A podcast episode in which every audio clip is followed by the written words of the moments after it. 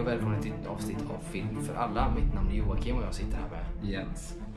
Och eh, i dagens eh, avsnitt ska vi ja, i mer eller mindre prata ett långt nyhetssvep kan vi säga. Det är en hel del rykten som eh, går runt, eller rykten, vissa saker är, är fastsatta faktiskt. Och framförallt så gäller ju detta då eh, två stora franchises, det vill säga Harry Potter och Star Wars. Och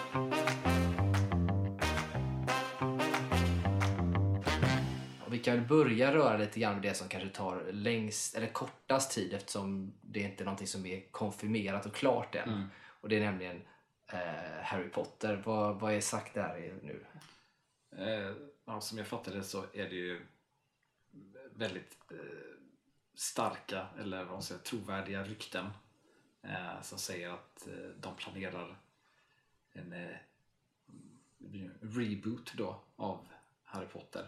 Eh, tar de sju böckerna, fattar det som en säsong per bok. Eh, och liksom gör ja, helt och recasting och allting liksom. Fattar jag det som. Det är inte, det är inte något officiellt. Men eh, det, är ju- det, det verkar ändå vara relativt så här likt på något sätt. Ja, det är ingenting som är officiellt men det verkar ju ändå som att, eh, alltså för J.K. Rowling har ju tydligen gått med på detta. Eh, trots det, vilket har upprört redan nu. Fans såklart, vissa då, fans att man ska kalla dem så. Eh, att hon är inblandad men, men eh, hon har liksom signat off på att man får göra detta då. Ja. Ehm, så det är verkligen pipeline. Och som du säger, det är sju säsonger med en bok varje säsong. Eh, helt ny cast eh, som ska börja om nu då. Eh, ja, vad, jag, jag känner ju själv mig, jag vet inte, lite skeptisk, lite sådär. Vad, vad känner du? Alltså jag förstår skepticismen i det. Eh, samtidigt som jag eh, är intresserad av eh, vad det kan bli eh, och vad man kan utforska. För att det blir så mycket mer tid eh, i en serie eh, än per film. Så att du, kan ju liksom, du slipper hacka bort mer av storyn. Eh, och sen att jag tror att det kan bli, eller det kommer ju vara en mer enhetlig liksom, berättelse fördelat ut över hela. Eh, eftersom att nu har ju alla, alla böcker släppts. När man gjorde filmerna hade, släpptes de ju allt eftersom. Vilket gjorde att det var ju, blev lite konstigt kring vissa saker som kanske inte gick ihop 100%. Eh, som man förstod mycket bättre om man hade läst böckerna. Hade man inte gjort det så var det saker som hände sen liksom, ja okej, hände det där? Var, kom den saken ifrån? För att den presenterades egentligen tidigare men det var inte med i film och så vidare. Eh, så det tycker jag är intressant. Eh, och sen också dels, eftersom det är så mycket lore kring Harry Potter, alltså som kommit ut genom åren också, så kan man ju liksom väva in det. Man skulle egentligen kunna göra fler än sju säsonger. Alltså egentligen be, behöver ju egentligen inte vara en bok per säsong. Uh, man skulle kunna väva in så mycket mer av liksom typ Harrys föräldrars bakgrund och hela för det är lite flashbacks i böckerna då och då. Liksom, så man skulle kunna liksom bara ta det och göra liksom enstaka, eller enstaka avsnitt som sticker ut från säsong till säsong. Typ. Mm, jo, det skulle man kunna göra. Man, man, man kan ju också, liksom, bero på vad de vill göra med det. Det finns ju alla möjligheter att- följa upp med filmer och sånt där. Och det, det de gör nu, jag vet inte hur de tänker egentligen när man gör säsonger på det här sättet. Det, det jag är orolig för är ju bara för jag älskar böckerna och jag älskar filmerna och det blir ju en trots allt ändå en viss skillnad då mellan, eh, mellan det som är gjort och det som ska göras. Och, ja, jag vet inte, det är svårt. Men är så mycket av de här skådisarna som inte är med oss längre, typ Alan Rickman till exempel. Och även Richard Harris i första två som spelar Dumbledore och sådär. Som, eh, som ändå på något sätt, och framförallt Alan Rickman som, som liksom ändå är skriven i rollen till och med eh, under tiden. Och sådär, som känns som är så synonymt med vara Snape. Som jag tänker mig att hur, hur får man till det där en gång till? Det är samma typ av magi när det var nytt och det var fräscht, det var någonting annat. Eh, blir nog liksom svår. Jag har liksom inte riktigt förstått. Jag, kan, jag förstår någonstans att det är ekonomi som ligger bakom det, att de vill, de vill sälja och att de vill hålla igång det. Men det finns, jag kan liksom inte logiskt eller rationellt förstå riktigt varför man väljer att göra det. För att Harry Potter-filmerna håller än idag. Folk tittar på dem, barn tittar på dem. Eh, sådär, så att jag vet inte riktigt vad det är. Mer än att det blir då för liksom, hardcore fans verkligen någonting att se, se för att det man tar med så mycket mer från böckerna. Då. Um, och så blir jag, vet inte, jag är lite liksom, jag är skeptisk samtidigt som att jag också är lite glad. Men jag är lite orolig också i det. Jag vet inte riktigt hur jag ska känna för det faktiskt. Alltså jag tror nog att, att egentligen att det är det smartaste valet att göra. Alltså från Warner Brothers sida. För att, att försöka, de har ju definitivt försökt få tillbaka eh, originaltrion tror jag i projekt eh, genom åren. De har säkert haft interna möten kan jag tänka mig med idéer och sånt. Men de verkar ju inte jättepepp på det eh, och det liksom blir krångligt. Och sen tror jag också att Fantastic Beasts-serien krånglade också till det. Det liksom har varit mycket krångel runt Harry Potter som liksom eh, en franchise för Warner Brothers. Så jag tror att det enklaste svaret för dem är att att börja om eh, och liksom frånkoppla sig det som har varit så får det stå för vad det är liksom. och så gör man nytt av det. Ja, jag, kan, alltså jag förstår väl det. Samtidigt så hamnar jag lite grann i, för nu vet jag att den som, som absolut har sagt nej till att komma tillbaka hela tiden det är Emma Watson. Som inte vill ha med J.K. Rowling att göra, vad jag har förstått. Eh, sen vet jag inte om det är kanske ytterligare, men det är i alla fall den här originaltrion som är där. Men och det är ju det är synd som sagt. Jag hade ju som sagt hellre sett, jag hade hellre sett en, en film eller en serie som handlar om The Marauders till exempel. Alltså, alltså James Potter och, och Remus och de här när de var unga. Eller någonting med Harry och Ron efter Harry Potter, alltså innan, innan Cursed Child då. Mm. På något sätt. Jag hade hellre sett det, det lockat mig mer att få tillbaka originalskådisen till att göra det. Men som sagt, det har ju varit svårt att göra. Um, sen blir jag ju lite grann då, eftersom de då ska casta de här små ungarna igen och annat folk runt omkring som vi inte riktigt vet vilka det är, om de kommer vara kända eller hyfsat okända och de kommer kanske vara ja, lite yngre än, än förlagorna har varit i de, i de, så att säga, nu säger jag de gamla filmerna. Eh, att de är mer liksom, troliga till böckerna och sådär. Men jag känner mig fortfarande att det är en sån stor cast och det är unga som kommer in på nytt. Och för att undvika att det ska bli en sån här eh, liksom, eh, att de inte blir bra för de har ju ändå lyckats jävla bra de här barnskådisarna. Mm. Liksom hållit sig friska och liksom lyckats i livet på något sätt. Och sådär. Det är inte alltid det går så bra för barnskådisar. Och jag tänker, ska de göra så samtidigt och försöka hålla på att men det får inte liksom balla ur som det gjorde med Fantastic Beasts och han eh, Ezra mm. eh, där då. Så, så ja, vet inte, då kanske man håller hårdare i vad de får och inte får göra på sin fritid. Vi säger att de, de också kan skadas av det, tänker jag. Ja. Att det inte blir bra. Och det kan ju vara så för alla. Och det kommer vara minsta lilla felsteg från någon där, så blir det så här cancelkultur och alltihop. Så jag, tycker, jag tror inte att man friköper sig problemen. Jag tror att man har en, liksom en kittel av nya problem istället. Så länge den här liksom, cancerkulturen lever kvar och hur, om man ska sköta sig själv schysst, det vill säga som som produktionsbolag och sådana saker. Så det finns en viss oro i det också. Så att, eh, ja, jag vet inte. Jag, är, eh, jag köper liksom inga, jag, jag, liksom inga bra, jag hittar som sagt inga bra, tillräckligt bra argument själv för att man skulle göra det. Mer än att det är bara för att man är nörd och vill se mer av det. Men så tänker inte produktionsbolag. Nej.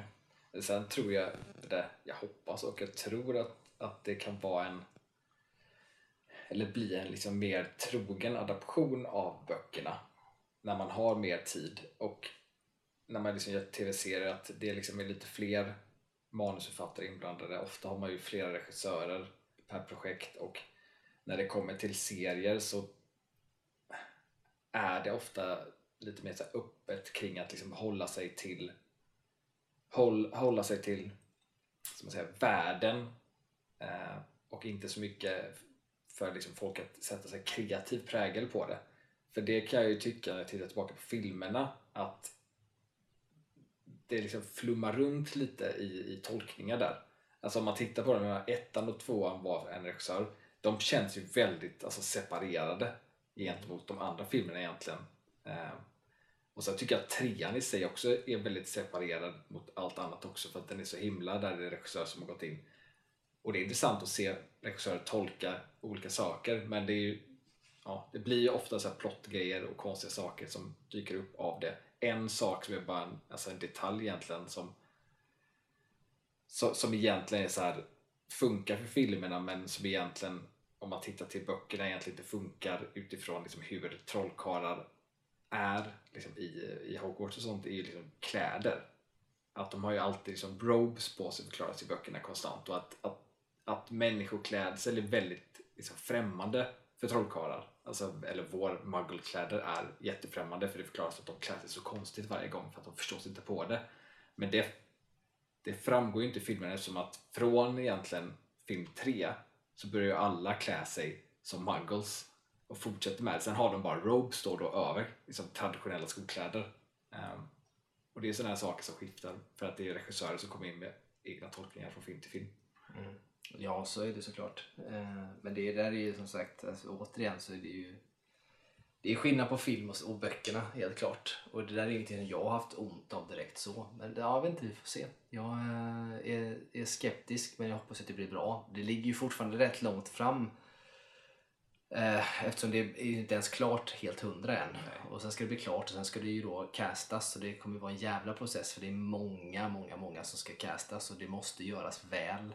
Ja, men jag tänker typ, alltså jag vet ju bara hur, alltså de så här, bakom material av filmerna så berättar de liksom att de typ alltså, gjorde så casting med, när de skulle casta liksom bara Harry till exempel, att de typ de förklarar det som att de kollar varenda unge i industrin och typ varenda unge de kunde hitta i stort sett mm. eh, och göra audition med. Och tänker då Pressendium liksom. Då var det ja. helt okänt liksom. Då var det bara så här, nu ska vi sätta Harry för första gången. Nu ska man leva upp till en bok-Harry och en film-Harry. Ja, nej men så är det. Och det är ju inte bara Harry. Det har ju varit så en process med alla. Även med Luna Lovegood som spelar Hon har ju berättat själv det. Hon var ju liksom många tusen som var på audition mm. för det här. Liksom. Sen tänker jag att det kanske inte går till på riktigt samma sätt idag. Eh, utan det kanske blir en ren casting i och med att vi har så många många och många, men världen ser ut som den gör idag vilket innebär att barnskådisar, det finns barnskådisar idag på olika ställen. Så det kanske går att plocka, handplocka mer istället för att låta folk gå på audition. Men det beror på hur de vill göra. Um, hur vi får till det. Men det kan ju lika gärna bli så. Men ska de göra en sån där casting med flera tusen så kommer det ju ta ett jävla tag uh, mm. att lösa det. Så att, uh, ja, vi får väl se helt enkelt vart det landar. Jag, uh, jag vet inte. Jag kanske inte ska oroa mig så mycket för jag kommer vara så jäkla gammal när det väl börjar gå ut ändå tänker jag. För jag tror ju att det kommer nog inte har vi tur så kommer första säsongen ut om typ fem år. Något sånt skulle jag tro är, är rimligt. Men eh, jag vet inte.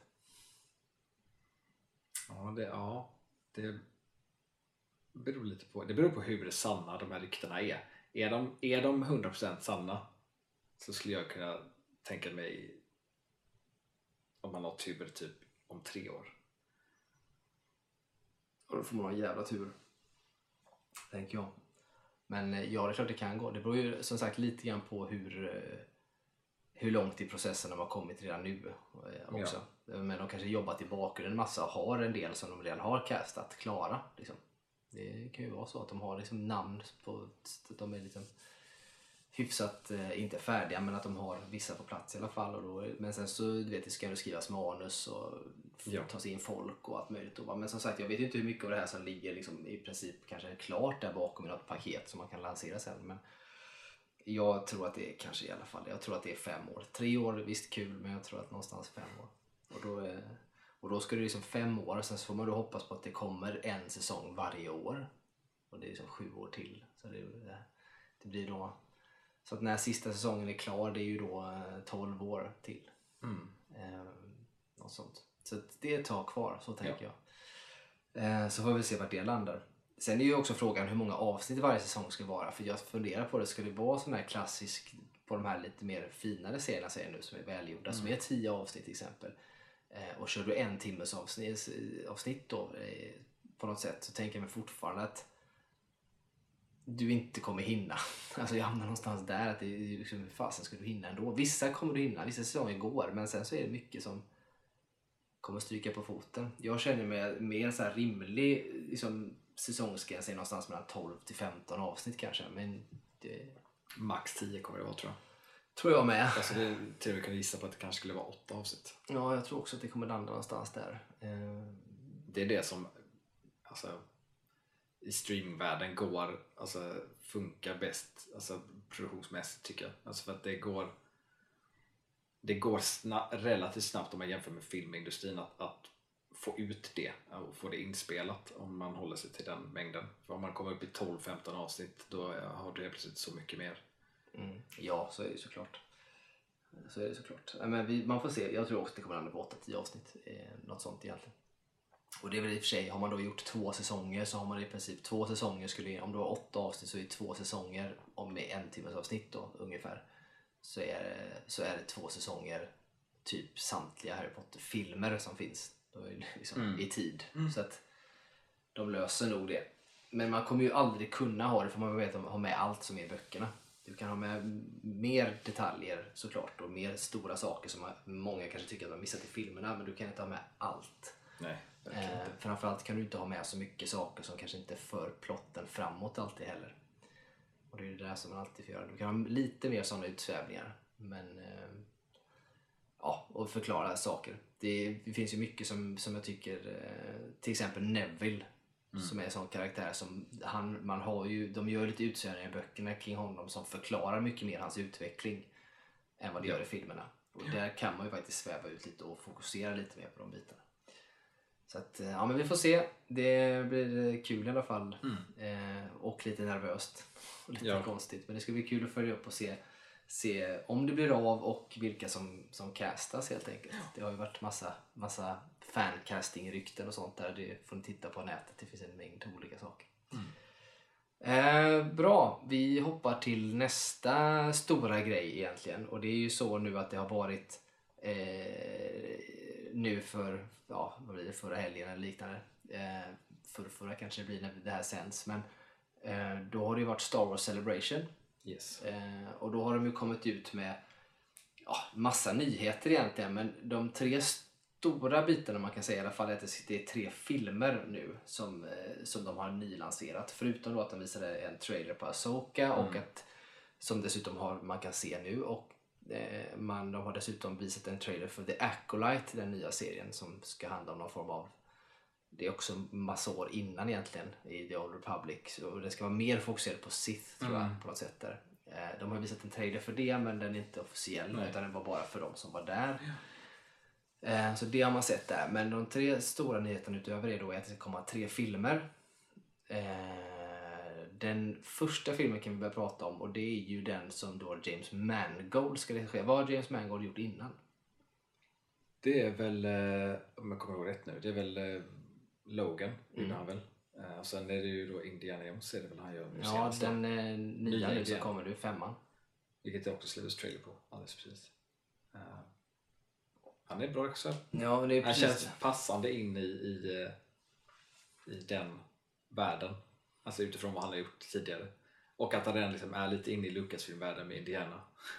Ja, jag tänker ju så här att jag har ju sett Logan. Alltså, många älskar ju Logan. Jag är ju inte jätte, tycker inte att den är superbra. Och det har inte egentligen med regin och sånt att göra. Det är bara att den liksom var inte för mig. Liksom. Det var inte riktigt den typen av superhjältefilm jag ville se. Jag fattar att folk tycker att den är bra. Men, sådär. men han är ju duktig får man säga. Så jag tror att det kan bli bra. Och, nu ska ju då den här filmen han ska göra heter ju då, eller heter, vi vet ju, det kan ju ändras. Men Ja, den kallas just nu ändras. i alla fall för Dawn of the Jedi. Säger Mm. de. Och den här ska ju då utspela sig i början när liksom jedi-religionen Mm. bildas kan man säga, eller kommer till. Eh, och då är liksom det 25 000 år innan det vi är vana vid att se. Mm. Eh, och det är ju verkligen någonting helt annat än vad vi har sett innan. Och, eh, och där blir ju massa, det är massa frågor man får direkt. Liksom. Det är, det är så här, liksom, hur, hur utvecklar det här teknologin till exempel? Men ja, det blir precis liksom en, en, en, liksom en, en, en periodpiece typ i Star Wars-världen på något sätt. Ja, men lite så. Jag är fortfarande så, för menar, när man kommer till Star Wars så förstår man ju någonstans att, att det här sättet de har, vet, att resa i rymden och allt möjligt och lightsabers och allt möjligt. Allt det här har ju varit med väldigt, väldigt länge. Ja. Det förstår man ju. Alltså, och det är ju meningen att det ska kännas gammalt och länge och allt möjligt. Men frågan är, hur gammalt har det varit? Och vad, hur ser det ut 25? Det här måste de ju bestämma sig för. Jag tänker att Dave Filoni är inblandad i det här som har så jävla mycket koll på allt. Men här måste man ju liksom bestämma sig för hur långt har den här galaxen kommit i den här tiden? För någonstans så- känns det som att det kommer ju i alla instanser som finns där man pratat om just Jedi-skapandet, det har ju kommit i serietidningar och allt möjligt och sånt där och gamla böcker från det som räknas som legender nu också då. Men så nämns det ju ändå både planeter och olika liksom, folk här och var. Vilket innebär att någon, någon typ av resande, att resa mellan planeter, borde ju finnas eh, ändå. Ja, alltså jag tror det, det kommer de nog inte ta bort jag. Nej, sen är frågan, kommer det gå lika fort? Eh, har de, för det blir man ju supernördig, men det finns ju någon sån här gammal, jag vet inte om det är canon idag, men det finns en lore om just det här med att man, man har mappat galaxen med så här hyperdrive, alltså vägar och allt möjligt. Och det kanske inte är utbyggt på den tiden, vilket innebär att det kanske är farligare att resa i rymden på något sätt och det kanske inte går lika fort eller vad som helst. Kanske inte är lika mycket kring... eh, För i Star Wars ofta tycker jag så ofta att de åker ut till liksom planeter the outer rim Mm. som är så läng- längre bort, typ Tatooine och sådär. Typ det kanske tas bort en del. Alltså att det, det, det är mindre av det för det är inte lika utforskat typ. Nej men precis. Kanske mer centralt. Förmodligen är väl Coruscant. Ja, det känns ju rimligt. För det känns som att, speciellt när man har sett Mandalorian där man såg hur, alltså den här, man ser den här toppen av deras högsta berg. Ja, berget ja. eh, som syns liksom i stan man ser liksom hur jävla mycket det är byggt där på Coruscant. Det känns det som att Coruscant måste ha funnits sjukt, sjukt, sjukt länge. Ja, det är nog inte orimligt att tänka sig att Coruscant har, har funnits och det hade varit jävligt intressant och det kommer de säkert göra. Det känns som en sån här fangrej men de kommer ju säkert besöka Coruscant på något sätt. Och så får man Så se. ser man att, att en tredjedel av eh, berget syns fortfarande. Ja men precis, men något sånt liksom. Ja. Man kommer se Coruscant ett hyfsat sådär som ställe där det inte riktigt är byggt som en hel planet eller som runt hela planeten är. Men det är lite svårt också egentligen med Star Wars. Man sk- de skulle lika väl kunna bara låta det typ vara alltså, väldigt likt som det är. För om, det är någonting jag tycker med Star Wars, alltså med det man liksom sett i serier och sånt där, det är att det är väldigt så här, teknologin är ju liksom sci-fi liksom.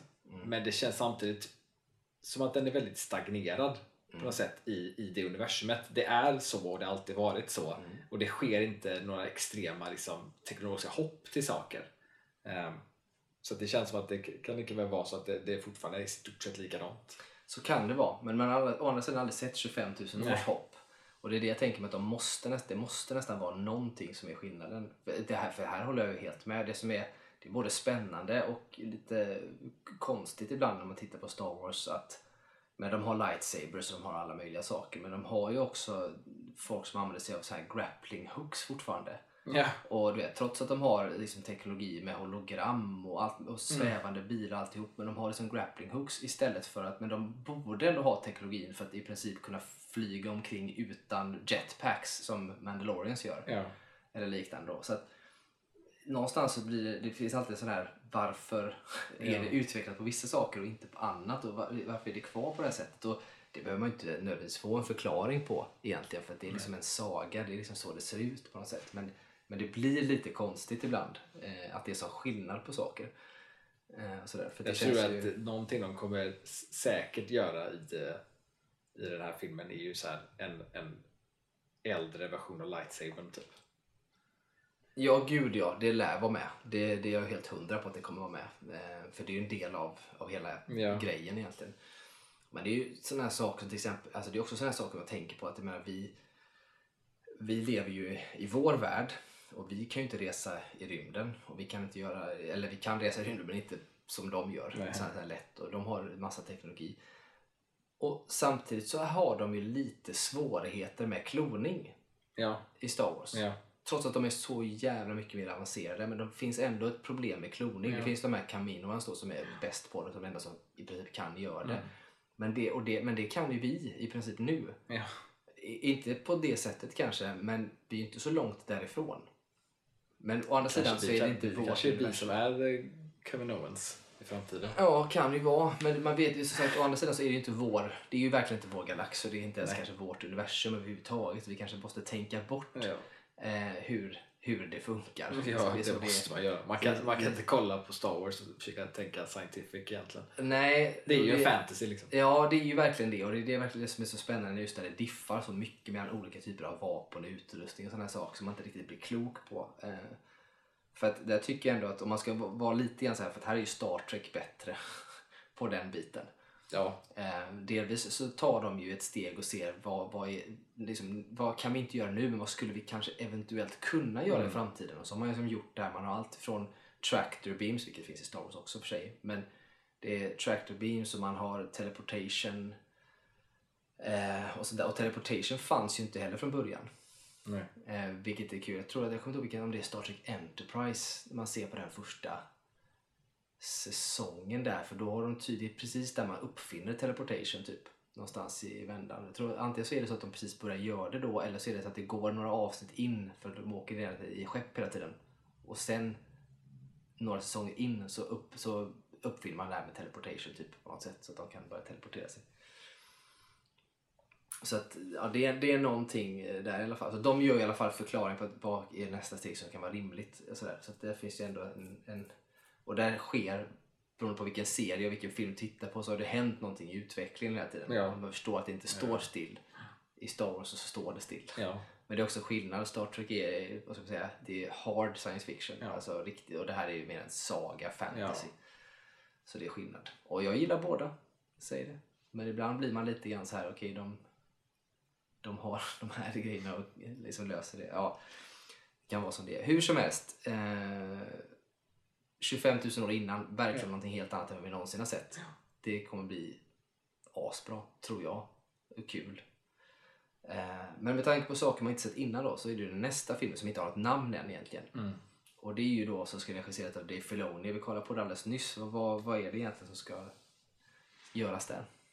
Eh, ja, jag fattar det som att det är, det är en film som ska på något sätt eh, vara någon form av slutpunkt för hela alltså Mandalorian och Asoka och hela den här jag läste något quote från honom med att, liksom, att det blir ett avslut för den här vad ska man kalla det? New Republic-eran typ. Mm. Eh, och jag kan väl tänka mig att det, alltså, det är intressant att se Dave Filoni regissera liksom en, en långfilm. Eh, speciellt då en Star Wars långfilm.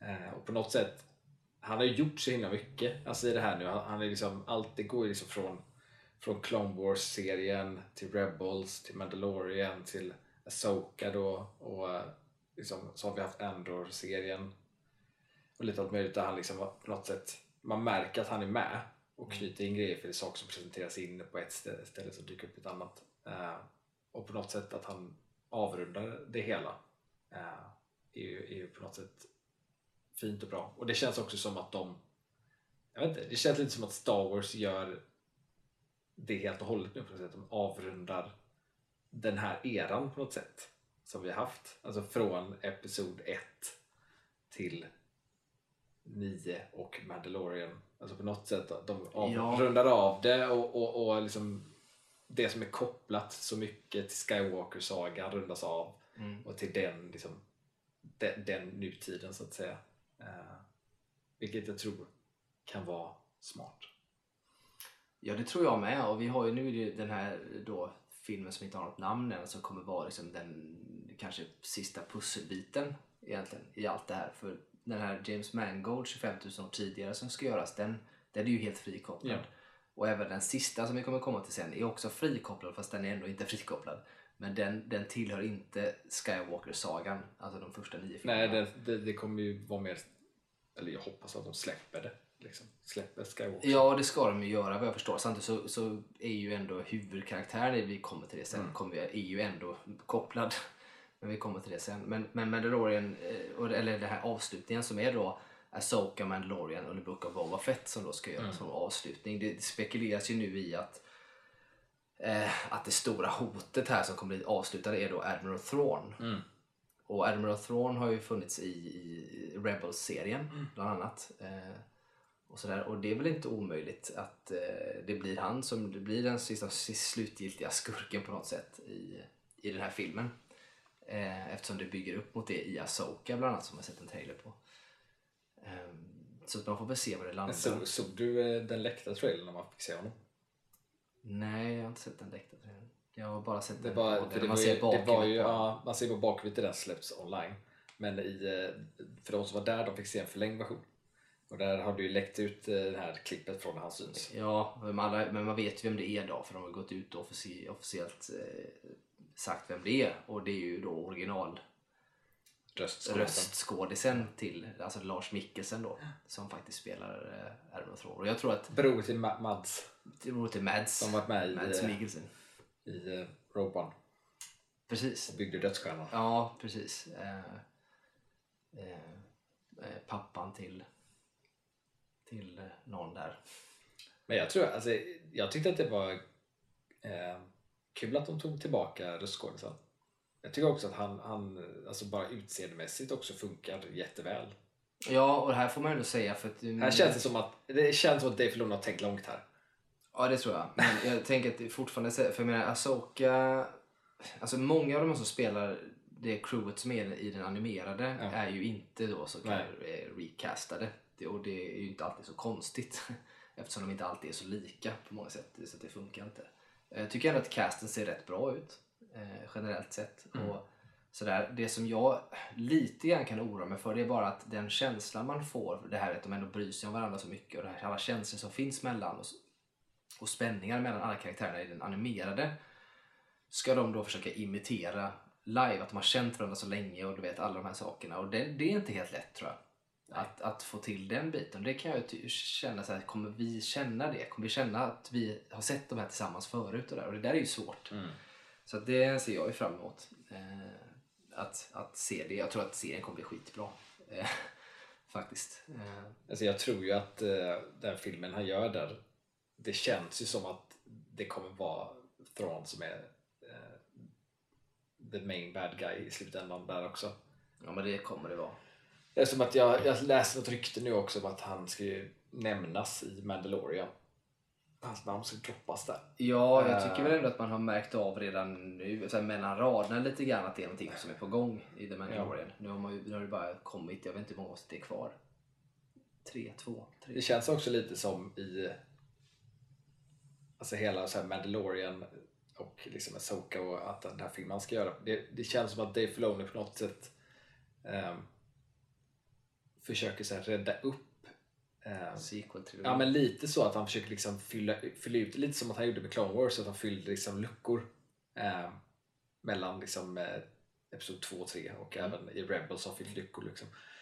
Känns som att han gör lite det här, speciellt med den här kloningen mycket. Det har ju varit så himla fokus på kloning eh, och hela tiden det här att det, känslan av att så här, vad gör de med kloningen? Och vi vet ju att, att Palpatine klonas i Episod 9 och allt det där och att eh, Snoke var klon och allt. sånt. Ja, ja, precis. Nej, Så det känns som att den filmen kanske också då sätter någon liten så här utfyllnad och punkt. Ja, det är nog Jag tänker mig att det ändå gjorts en del i, i både, ja inte så mycket i Book of Boba Fett kanske, lite grann. Men framförallt i The Mandalorian nu så har det ju under flera säsonger egentligen varit ganska mycket eh, så att säga, både, alltså, både retcons och sådana här förklaringar på saker för att liksom, hjälpa upp sequel-trilogin. Ja.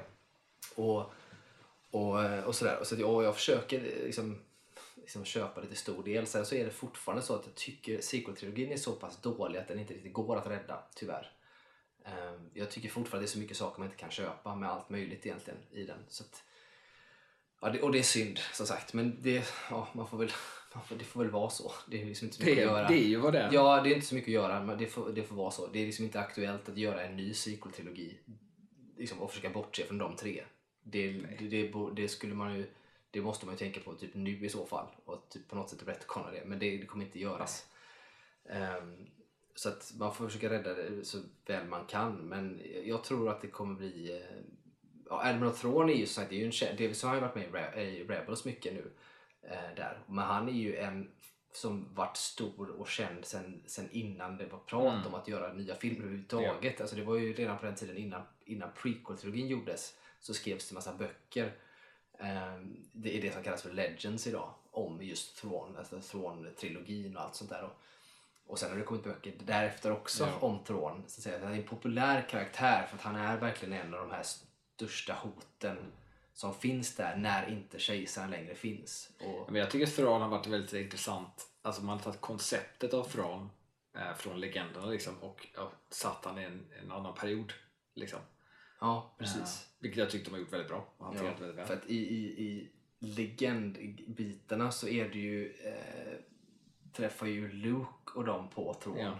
eh, liksom efter allt egentligen och sådär. Eh, Nu och blir det ju lite kanske eh, mer som legenden ändå eftersom han dyker upp igen. Ja, och det Mell- mellan kejsarna. Ja, och det, han är ju, jag tror att första gången jag träffar på honom är nog mellan, om det är typ Empire Strikes Back, alltså det är Return of the Jedi, någonstans där tror jag, i första. Jag är osäker för det var så länge sedan jag läste dem. Men, men eh, han finns där i alla fall och jag tror ändå att, att han, är, han är en intressant jävla karaktär. Och det ska bli in, kul att följa honom för att han, han har ju liksom då den här karaktären Ezra Bridger försvunnit iväg och varit borta ganska länge. Och det fanns ju även i, i legenden också för en som jag tänker att de blandar, blandar lite grann. Inte att han var borta men däremot att det kom en annan typ av ah, ska man säga alien. Alltså, som han, alltså, jag tror inte att han nödvändigtvis var en del av dem då men det finns ett annat stort hot som fanns innan och jag tror att de gör en koppling här. De kopplar ihop de här två gamla legenderna så att Thrawn har varit iväg och på något sätt lyckats få tag på kanske någon armé eller byggt upp någonting med hjälp av någon ny Ja. som vi inte har sett innan utomjordisk liksom, i den, liksom, långt bortåt som fan liksom, som ska då invadera. Jag vet inte om det kommer bli så eller inte men det, det kan vara så att de kopplar ihop det och, och skapar ett sånt stort hot. Och eventuellt att han vet mer om typ kejsarens riktiga planer än, än Ja, jag skulle inte vara förvånad ifall de kopplar ihop det på något sätt med hela Alltså episod 9 och hela kejsarens nya armé där. Nej, alltså, för den måste ju ha byggts på något sätt. Så att det kan ju vara Thrawn involverad i Precis, jag tänker mig att de försöker göra det. För jag tror ändå Eller att att det det var bli... Thrawns armé som kejsaren tog istället. Ja men det kan ju vara sånt sånt. Jag tror ju som sagt att det kommer vara både i liksom Asoka och den här slutfilmen som ska göras med alla de här eh, så tror jag att Dave Filoni kommer att försöka göra mycket för att väva ihop det så att Ja. sequel-trilogin ska kännas mer röd tråd Ja. igenom. Jag tror att han kommer göra det galant men jag vet inte om det kommer ändå för mig lösa sequel-trilogin. Men jag tror att han kommer göra det så bra han bara kan Ja. och det kommer vara tillräckligt Ja. bra för att man kommer njuta av de bitarna i alla fall. Ja. Eh, ja, nej, men så det var det. Fick vi in både lite av den, den filmen och lite av det här Soka-trailern då med Lars Mikkelsen som var det stora egentligen. Ja. Eh, överraskningen och det som fick mest applåder på Star Wars Celebration. Ehm, sen har vi ju då den... Det är ju för sig bara i Asoka där som två stycken karaktärer som jag blev jävligt nyfiken på är de här Sith-aktiga karaktärerna som har typ orangea lightsabers. Ja, Det undrar jag så här, vilka fan är de? Liksom. Ja, det lär vi ju märka. Det blir väldigt spännande. Det är mycket Och att det, i eh, trailern ser det ut som att eh, Asoka möter han, eh, mannen av dem i den här, så här World Between Worlds eller vad fan det heter som Ja, presenteras precis. i Rebels. När man är liksom, så att det blir Något så här, oj kommer det vara något tidsresande där? Ja, det är en bra fråga. Ja, fan, tänk, tänk om de skulle göra tidsresor.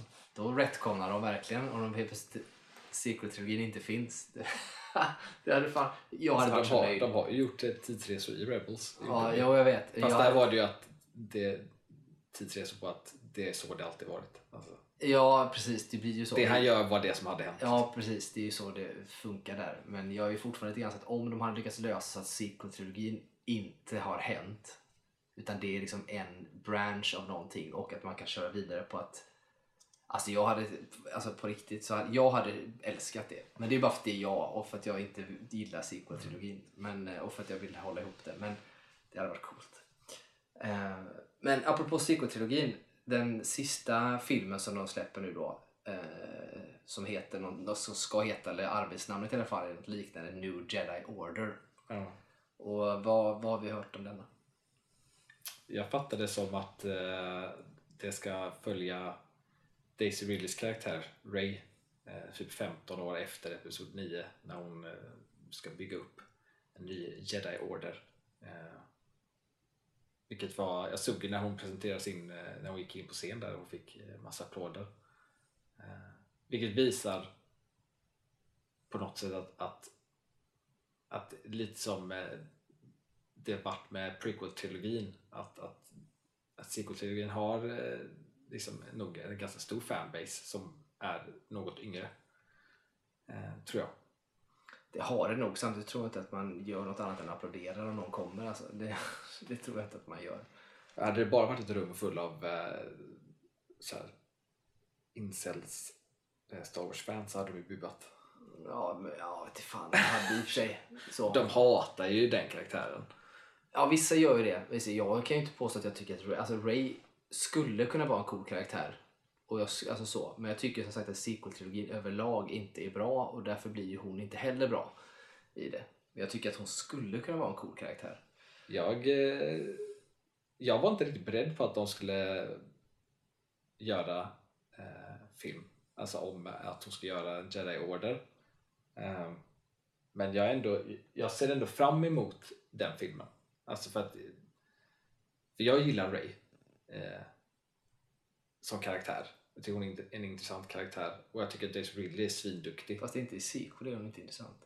Alltså hon, blir, hon är ju inte det.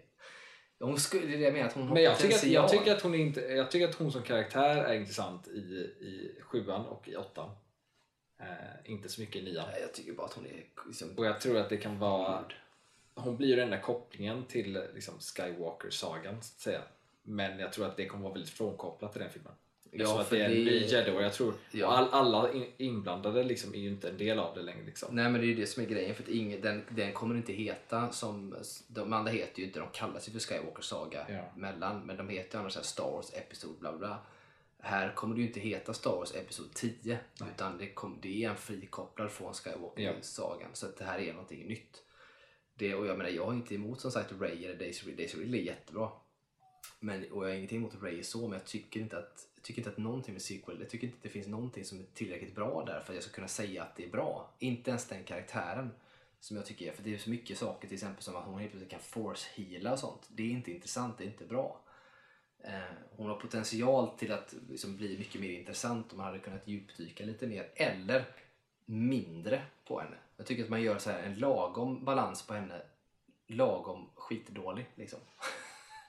nu gör jag hård kanske, men det är så sagt lite olika eh, hur man tänker. Men det, det skulle kunna bli, jag tänker att det kanske blir svincoolt i den här. Det enda som jag det som jag tänker på som jag kan tycka är synd och lite hemskt samtidigt är att man ska göra den här grejen som ska utspela sig 15 år efter.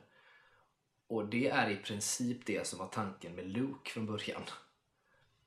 När George Lucas fortfarande Ja, hade det. Eh, och allt det här. Att, att det var ju så han skulle göra. Det var så många såg det som ville se Star Wars. Och därför många blev arga också. Och även Mark Hamill själv när Luke inte var sån riktigt. Utan han blev bitter och konstig istället. Ehm, och jag kan tycka att gör man då en sån med henne nu där hon får visa att hon är den här mäktiga jedin och ska bygga upp en order så är det, det är verkligen som att skita på Mark Hamill och jag kan tycka att det är lite hemskt. Och framförallt så, så hade jag ju önskat att man hade jag vill ju fortfarande se den Luke Skywalker som fanns i Legend ska jag säga som var så jävla mäktig och så jävla cool och som till viss del dyker upp i typ Mandalorian också. Eh, som bygger vidare det där på något sätt. Eh, mer än vad vi ser Ray. Det har liksom gått för kort tid också sådär så att jag vet inte. Det är Alltså, du kommer ju aldrig, alltså, de, har ju haft, de har haft tillfället att göra alltså, en Luke-fokuserad eh, story. Eh, Men Disney har eh, skjutit sig själva i foten med det tycker jag. Genom att eh, Alltså jag bortser sequel-trilogin i det. För att alltså, skulle det handla om Luke så skulle inte det handla om Luke i den åldern. I mitt huvud. Då skulle det handla om Luke liksom innan han är så pass gammal. Eh, men det de har valt att göra med Luke när vi ser han som relativt ung i Mandalorian det är att de gör de här eh, alltså digitala förrymda versioner av honom. Vilket blir typ i stort sett omöjligt att liksom ha konstant. För att det blir, kommer bli bara konstigt. För även när man tittar med Mandalorian, visst det ser bra ut men man ser ju att någonting är fel ibland. Det känns inte riktigt rätt, det blir uncanny valley. Liksom. Men hade man recastat istället så hade man kunnat berätta Lukes historia. Men eh, det, det har man ju liksom inte gjort. Nej, det har man inte gjort. Så Sen- man får ju sen- släppa det och gå vidare liksom. Ja, så är det ju tyvärr. Och det, nu har de ju alltså, nu har de ju gjort som de har gjort. Alltså, och det är ju som sagt det är ju Kathleen Kennedy och Ryan Johnson då som gjorde, de gjorde den tolkningen av Luke som typ många, många med mig inte gillar. Men den är ju den den är så att säga. Det är inte så mycket att göra åt det.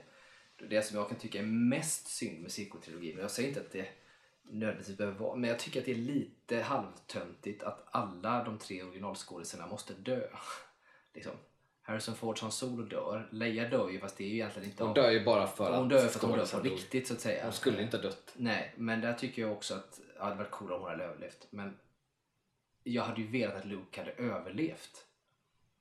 Och haft kanske en större roll ändå. För då hade han kunnat vara med nu på något sätt ändå och varit lite så här, gammal hermit som åkte runt eller mer som en Yoda-figur eller vad som helst. Han kan ju få med hur mycket som helst. Det är ett force ghost. Ja, ja, och det är det som är grejen. Jag hoppas att han kan komma tillbaka som ett Force Ghost på något sätt. Men det finns ju också så mycket saker med, med Luke från, från sequel-trilogin, både när han är med i, liksom, i åttan och nian som i åttan så är han så bitter och konstig och drar massa konstiga skämt och sen i, i nian så trots att han då man tänker att han ska vara gammal och vis och ändå har förstått att kanske saker och ting är liksom mer komplicerat och därför är det ingen idé att göra saker ibland eller lägga sig i för mycket så blir han fortfarande uppläxad av Yodas Force Ghost precis som att han är värsta snorungen. Det är liksom, han är ju ingenting. Han är ju vare sig den klassiska gamla Luke som är charmig på sitt sätt och inte heller den gamla vise Luke. Han är bara inte bra på något sätt. Och jag har så svårt att köpa att Luke blev porträtterad som han blev.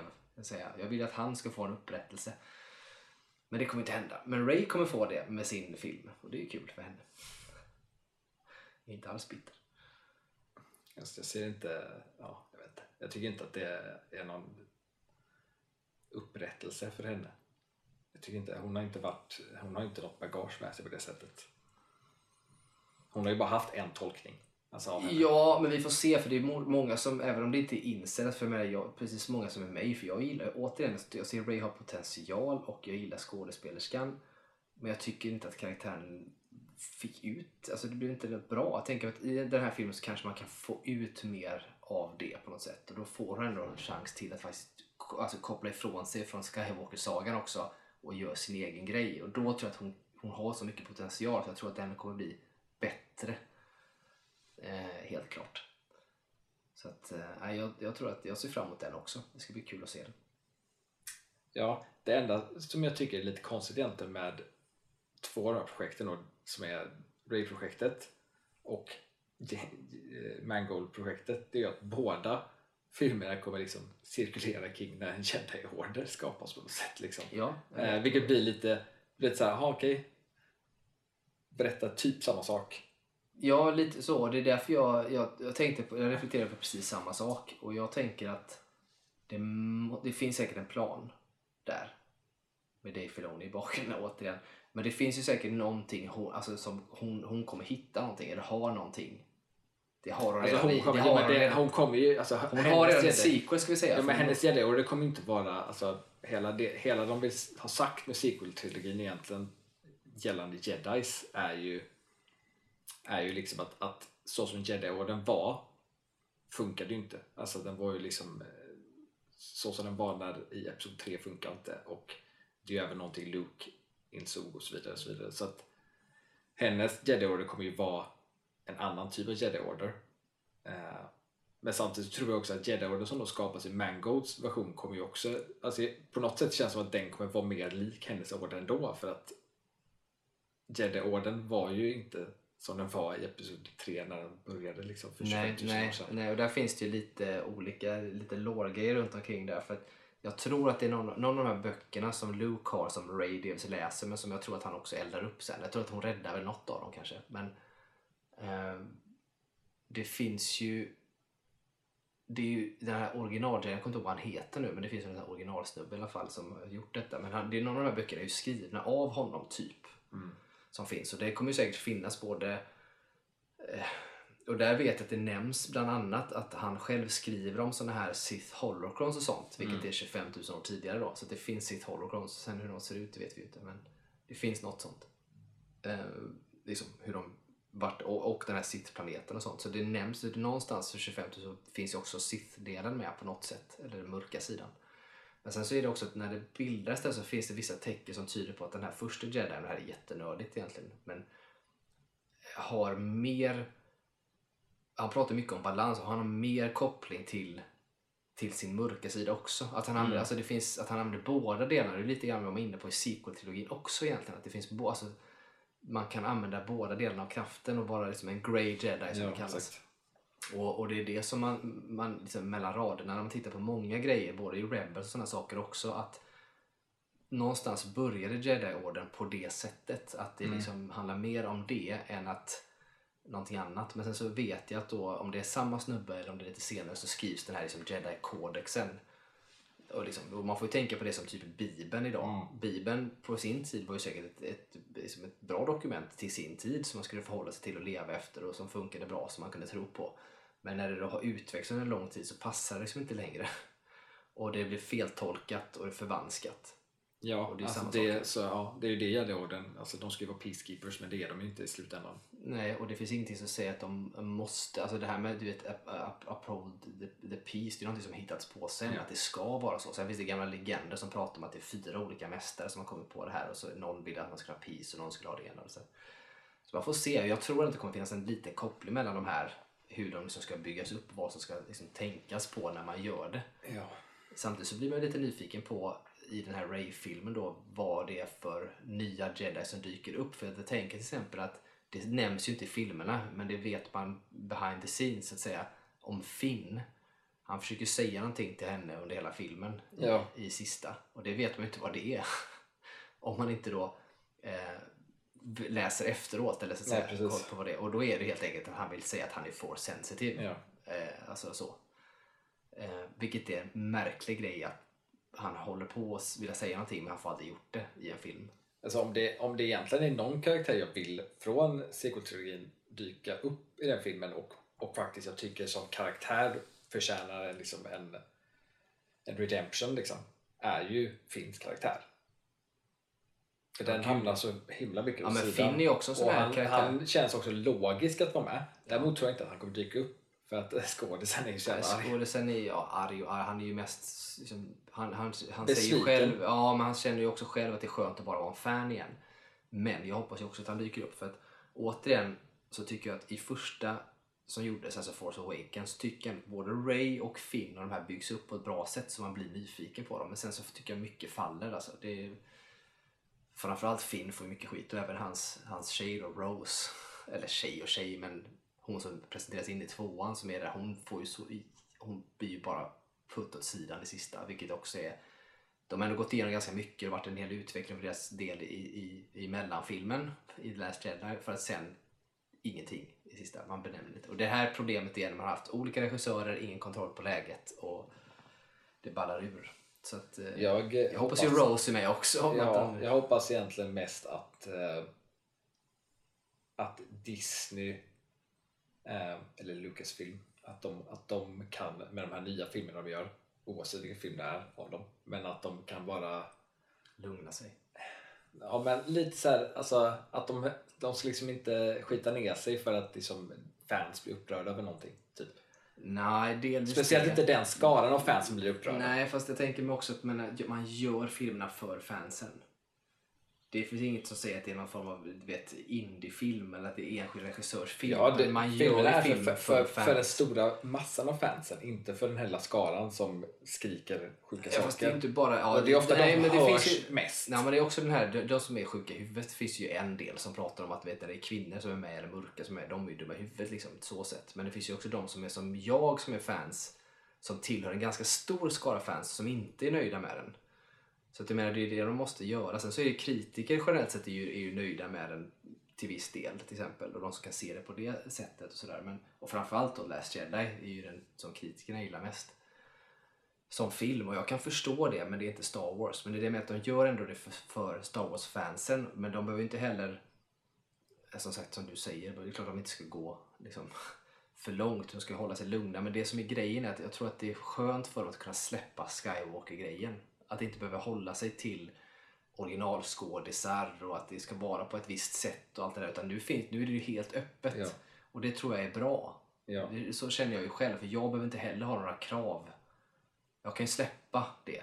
Jag, jag kan släppa att nu kommer Ja, men det är bra att de, kan med. släppa, att de kan släppa det för att, för att det här eviga att liksom försöka få in alltså pleasa fans då blir, då blir det vad Rise of Skywalker blev.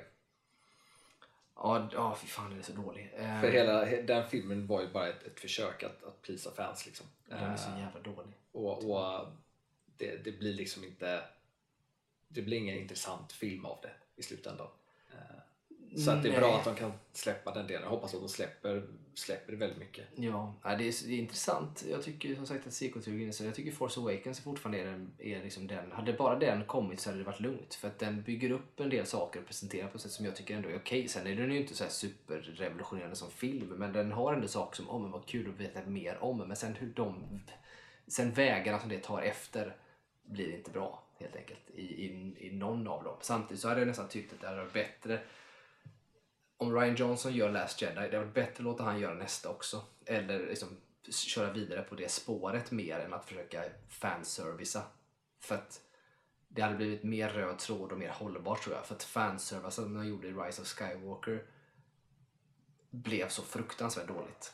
Och även om jag inte hade varit nöjd med det som, som fan av att jag vill se mer Luke och han ska vara på ett visst sätt så tror jag att jag hade kunnat köpa sequel-trilogin på ett annat sätt. Ja. Eh, Det ska man ändå ge det. För att, alltså jag tittade om för inte så länge sedan och jag tycker fortfarande att Last Jedi jag mår dåligt när jag ser Luke. Och jag är, jag är, så, jag är så känslig när det kommer till det för att jag har ju verkligen min bild av, hur han ska vara egentligen. Men, men den är ändå okej på det sättet. Men sen så kommer Rise of Skywalker som jag tyckte när jag såg på bio att ah, men vad skönt, den var inte lika då, kass inom citationstecken som Last Jedi.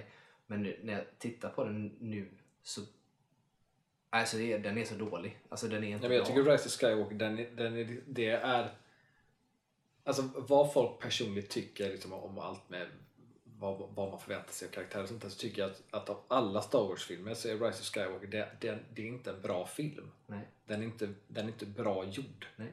Eh, Nej, den är inte bra, den är inte bra någonstans. vilket gör att det är Grejen är så här. Du hade kunnat du hade kunnat göra Rise of Skywalker utan att behöva ta med de andra två. Ja, det är det som är problemet med den. Ja, det är precis Den det spenderar problemet halva med sin film för att typ etablera ett universum ska, som ska funka för vad de vill i slutändan av den filmen. Exakt, så att de andra två spelar ingen roll. Nej. Det är det som är hela grejen med den. Att den, och den är, till, den, den är, den är liksom så pass ologisk och, och irrationell att den funkar som en stand-alone film Ja.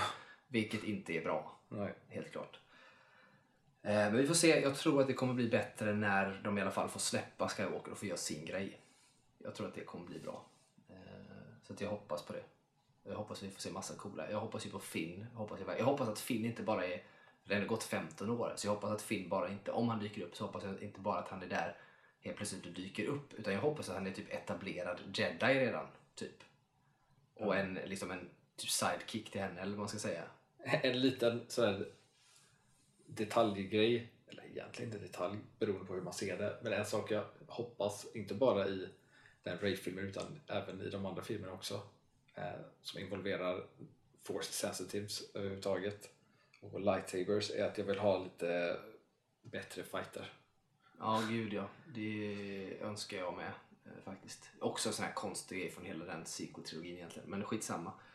Ska inte hänga upp oss på det för mycket. Men ja, det hade jag velat se mer av. Men jag hoppas ju få se Finn och jag vill se Finn att han är det redan, inte att han blir det egentligen. Ja, exakt. Utan Ja. det, det, blir liksom så här, det blir så otroligt att det skulle gått 15 år och det inte hänt någonting. Utan Ja. jag vill att han är en cool jedi redan. Liksom. Ja. Med potential att utvecklas mer såklart, men att han ändå är där. Och sen får vi väl se hur de då ska hantera de här liksom, ungarna som dyker upp i, i Last Jedi är det va? Sista... Eh, eller är det sista... Jo men det är Last Jedi va? Är det inte det? Man ser de här ungarna på gatan och en som tar Ja, upp den unge är så typ, ja. med force eh, Ja. drar upp den här Kvasten, ja.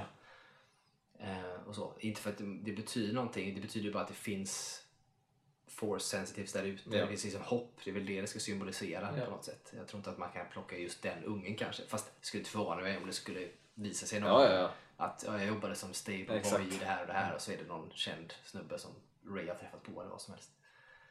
Um, nej, men så jag hoppas det. Jag hoppas att de får tillbaka eh, alltså, lite folk runt omkring då. Det, och jag tycker också det är kul att se Poe liksom, igen. Även om inte han behöver ha en alls stor roll. Det, även om jag tycker att det är en cool karaktär men återigen Rise of Skywalker sabbar alla. Så att det försvann för mig hans, hans hans Hans Soloeska eh, liksom, sätt att vara eller det heter grejen, den, det blir inte bra. Så att han behöver inte ha en Nej stor men de roll. behöver inte, alltså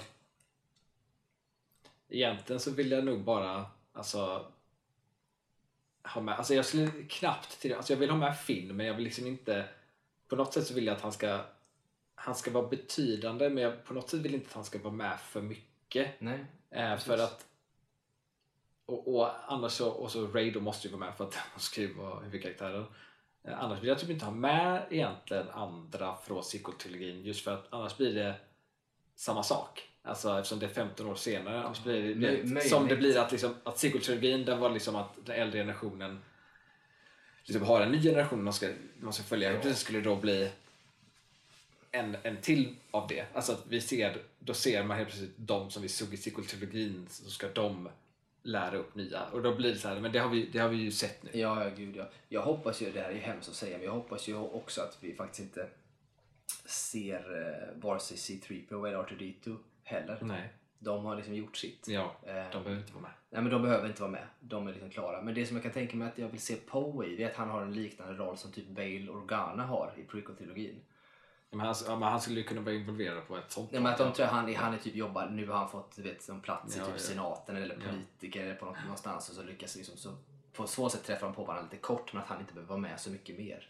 Jag skulle däremot vilja se, som inte har med något av det här att göra, men jag skulle vilja se R2D2 och C3PO. Att de eh, går i pension och, och bosätter sig på den här nya planeten vi såg i eh, Mandalorian. Ja med Jack Black menar Ja. du?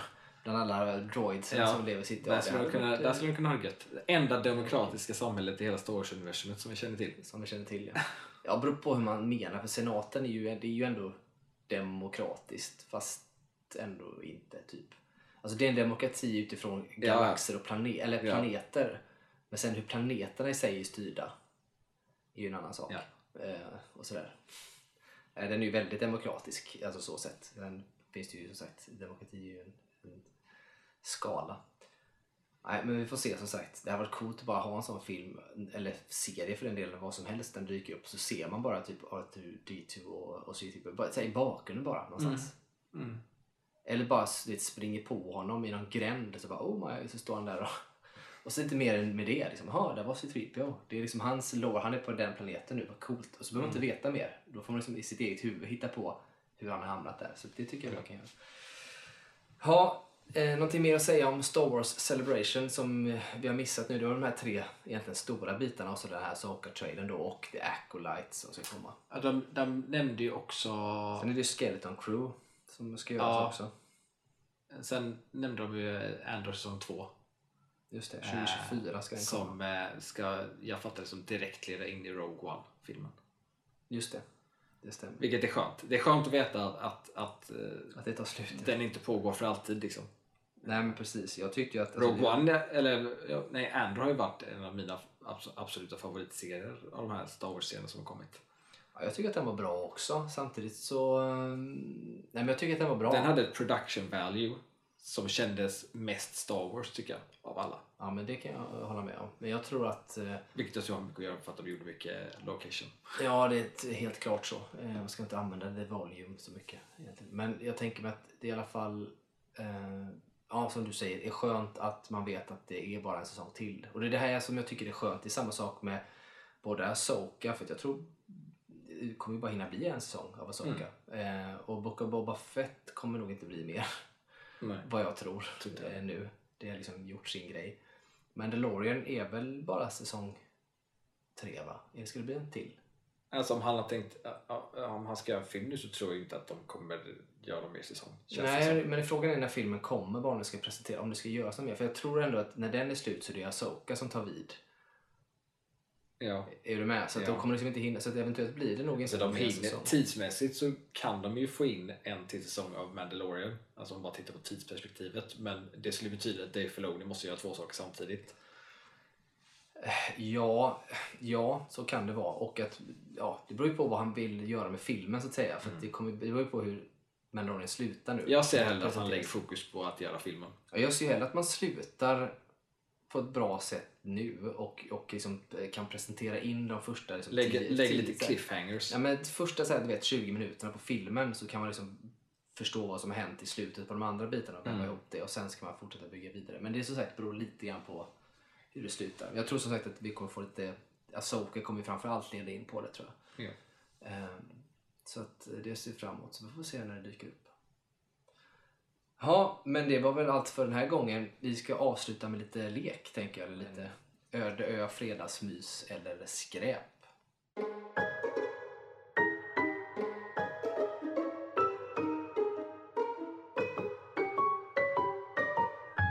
Och eh, denna gången så kör vi filmer. Yes. Första filmen är Wonder Woman.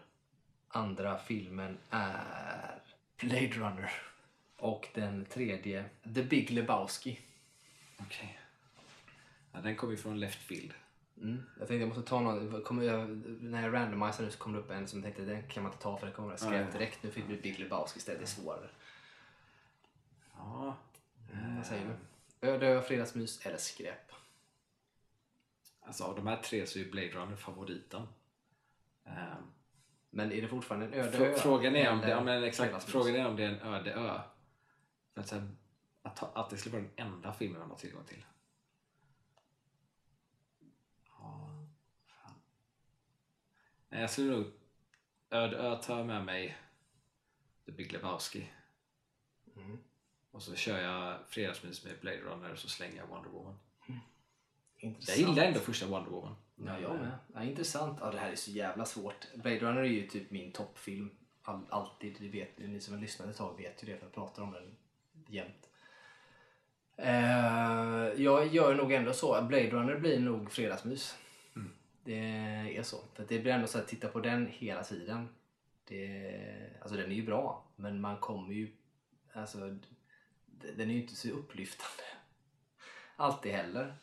Eh, tänker jag. Sen så är jag inne på för Big Lebowski rent krasst är en bättre film än vad Wonder Woman är. Rent film, filmiskt. Så att säga. Rent som film är den bättre. Men så på öde ö så tänker jag ändå att jag tar nog Wonder Woman med mig. Det utspelar sig ändå på en ö. Ja, Themyscira. Så att jag I alla tänker fall en, en bit av. Ja, men jag tänker mig att det passar. Det liksom blir där. Så, och så blir det på något sätt att man kan få drömma om att man är en Amazon själv. Precis. När man är på den här ön eller vad som helst. Kanske motiverar den lite. Ja men typ så tänker jag att det skulle vara det som eh, blir grejen. Så den får liksom ligga där på något sätt som det. Och så blir det Big Lebowski i skräpet då. Fy fan vad hemskt. Så pass bra film. Men så, så tänker jag. Ja. Ja, hemsk, hemska tankar. Ja, nej men det var allt för denna gången. Mycket eh, Star Wars var det. Eh, och vi har ju inte ens haft vår Star Wars special än. Nej, det kommer. Eh, det ska vi ha. Ni som lyssnar får ju jättegärna skriva antingen på Instagram eller en mejla oss med någonting. Bara skriva att ni måste ha Star Wars-avsnittet snart eller jag har det snart. Och sånt där. Så kan vi köra det snart. Annars så håller vi på det där lite till. Eh, tänker jag. Men det finns mycket, mycket, mycket att säga om Star Wars. Och eh, när vi ska ha Star Wars eh, specialen så kommer vi ju, jag vet inte om det kommer bli ett eller två eller tre avsnitt. Eh, något sånt Alltså, kanske. det finns säkert potential. För att så här, ja, det fy- kan... fyra delar, eller tre episoder. Ja, men säkert där. För det finns ju, där finns det så mycket. Det, så det, liksom, i, i, dels har vi ju hela, vi har prequel och original och sequel-trilogierna som liksom man kan ta för sig och prata om. Man kan också prata om varje enskild film för sig inom dem. Eh, och man kan också prata om de olika regissörerna på alla. Vilket fall några stycken. Eh, soundtracket på de olika. Man kan också prata om eh, eh, serierna som då blir kopplade till alla de här Star Alltså det finns hur mycket som Ja. helst kring Star Wars att ta. Eh. Och när vi, eh, vi har ju som sagt en del redan som vi både kan och kan tycka om det. Men när vi väl har fått se om det och läsa på lite grann så kommer vi ha ännu mer ännu mer att säga och tänka eh, än innan. Så det finns nog mycket och mycket så behind the scenes grejer som kan vara intressant också eh, med sig på varje grej. Så att, vill, är ni sugna så säg till för då får vi börja förbereda oss för det. Som sagt, så att, Ja. eh, skriv det. Men det fick också lite Harry Potter detta avsnittet. Eh, och lite, lite lek, lite kul. Så att, eh, ja, tack för att ni lyssnade och eh, vi hörs igen nästa vecka. Ha det så fint. Ha det bra.